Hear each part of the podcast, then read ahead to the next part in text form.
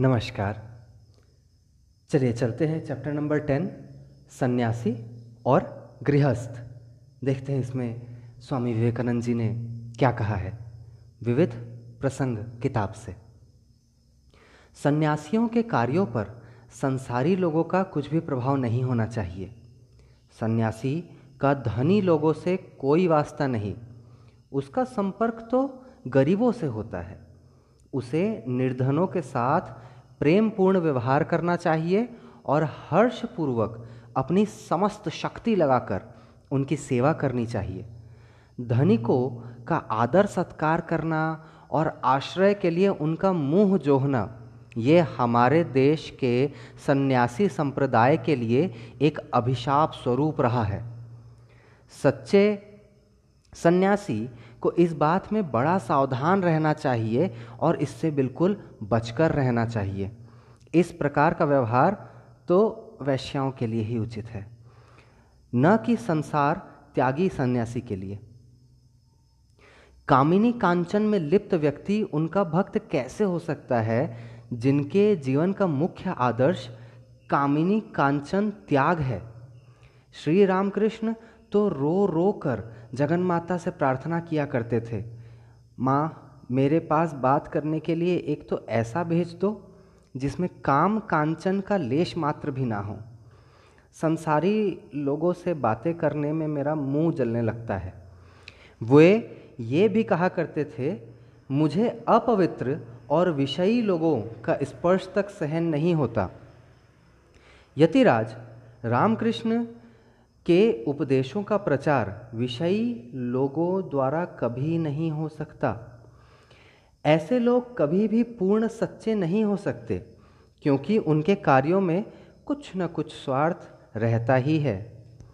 यदि स्वयं भगवान भी संसारी के रूप में अवतीर्ण हो तो मैं उन्हें भी सच्चा नहीं समझ सकूँगा। जब कोई गृहस्थ किसी धार्मिक संप्रदाय के नेता पद पर प्रतिष्ठित हो जाता है तो वो आदर्श की ओट में अपना ही स्वार्थ साधन करने लगता है। और फल ये होता है कि वो संप्रदाय बिल्कुल सड़ सा जाता है। गृहस्थों के नेतृत्व में सभी धार्मिक आंदोलनों ने अपना यही नसीब देखा है। त्याग के बिना धर्म खड़ा ही नहीं रह सकता। यहाँ पर स्वामी जी से पूछा गया कांचन त्याग से हम सन्यासी क्या अर्थ समझे? तब उन्होंने उत्तर दिया था, किसी भी उद्देश्य की सिद्धि के लिए हमें कुछ साधनों का आश्रय लेना होता है। स्थान, काल, व्यक्ति इत्यादि के भेद से ये सब साधन बदलते रहते हैं। परंतु उद्देश्य या साध्य कभी बदलता नहीं। सन्यासियों का लक्ष्य है आत्मनो मोक्षार्थ जगत धिताय च। मतलब अपनी मुक्ति और जगत का कल्याण।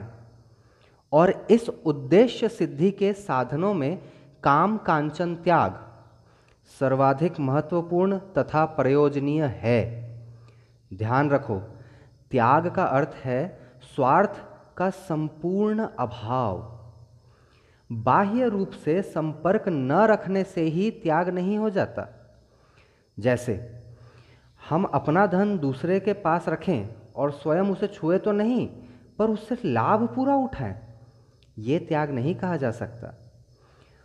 उपरोक्त द्विविध उद्देश्यों की सिद्धि के हेतु भिक्षावृत्ति सन्यासी के लिए बहुत ही उपयोगी है, पर यह तभी संभव है जब गृहस्थ लोग मनु और अन्य शास्त्रकारों के वचनानुसार प्रतिदिन अपने खाद्य पदार्थों का एक भाग सन्यासी अतिथियों के लिए रख छोड़ें। आजकल समय बदल गया है। जैसे कि माधुकरी की प्रथा विशेष तरह बंगाल में पाई ही नहीं जाती। यहाँ मतलब यहाँ मतलब बंगाल में माधुकरी द्वारा निर्वाह की चेष्टा करना शक्ति का अपव्यय मात्र होगा और उससे कोई लाभ नहीं होगा। भिक्षा का नियम ऊपर कहे दोनों उद्देश्यों की सिद्धि का साधन मात्र है, पर अब उससे काम नहीं चल सकता। अतएव आधुनिक परिस्थितियों में सन्यासी जीवन की मोटी मोटी आवश्यकताओं के लिए कुछ प्रबंध कर ले और निश्चिंत होकर अपनी समस्त शक्ति, अपने ध्येय की प्राप्ति के लिए लगाएँ। तो यह सन्यास के नियमों के विरुद्ध नहीं होगा। साधनों को बहुत अधिक महत्व देने से गड़बड़ी उत्पन्न हो जाती है। असल वस्तु तो साध्य है, लक्ष्य है, इसे कभी भी ओझल नहीं होने देना चाहिए। आप सुन रहे थे अंकुर बैनर्जी को। आपका दिन शुभ हो।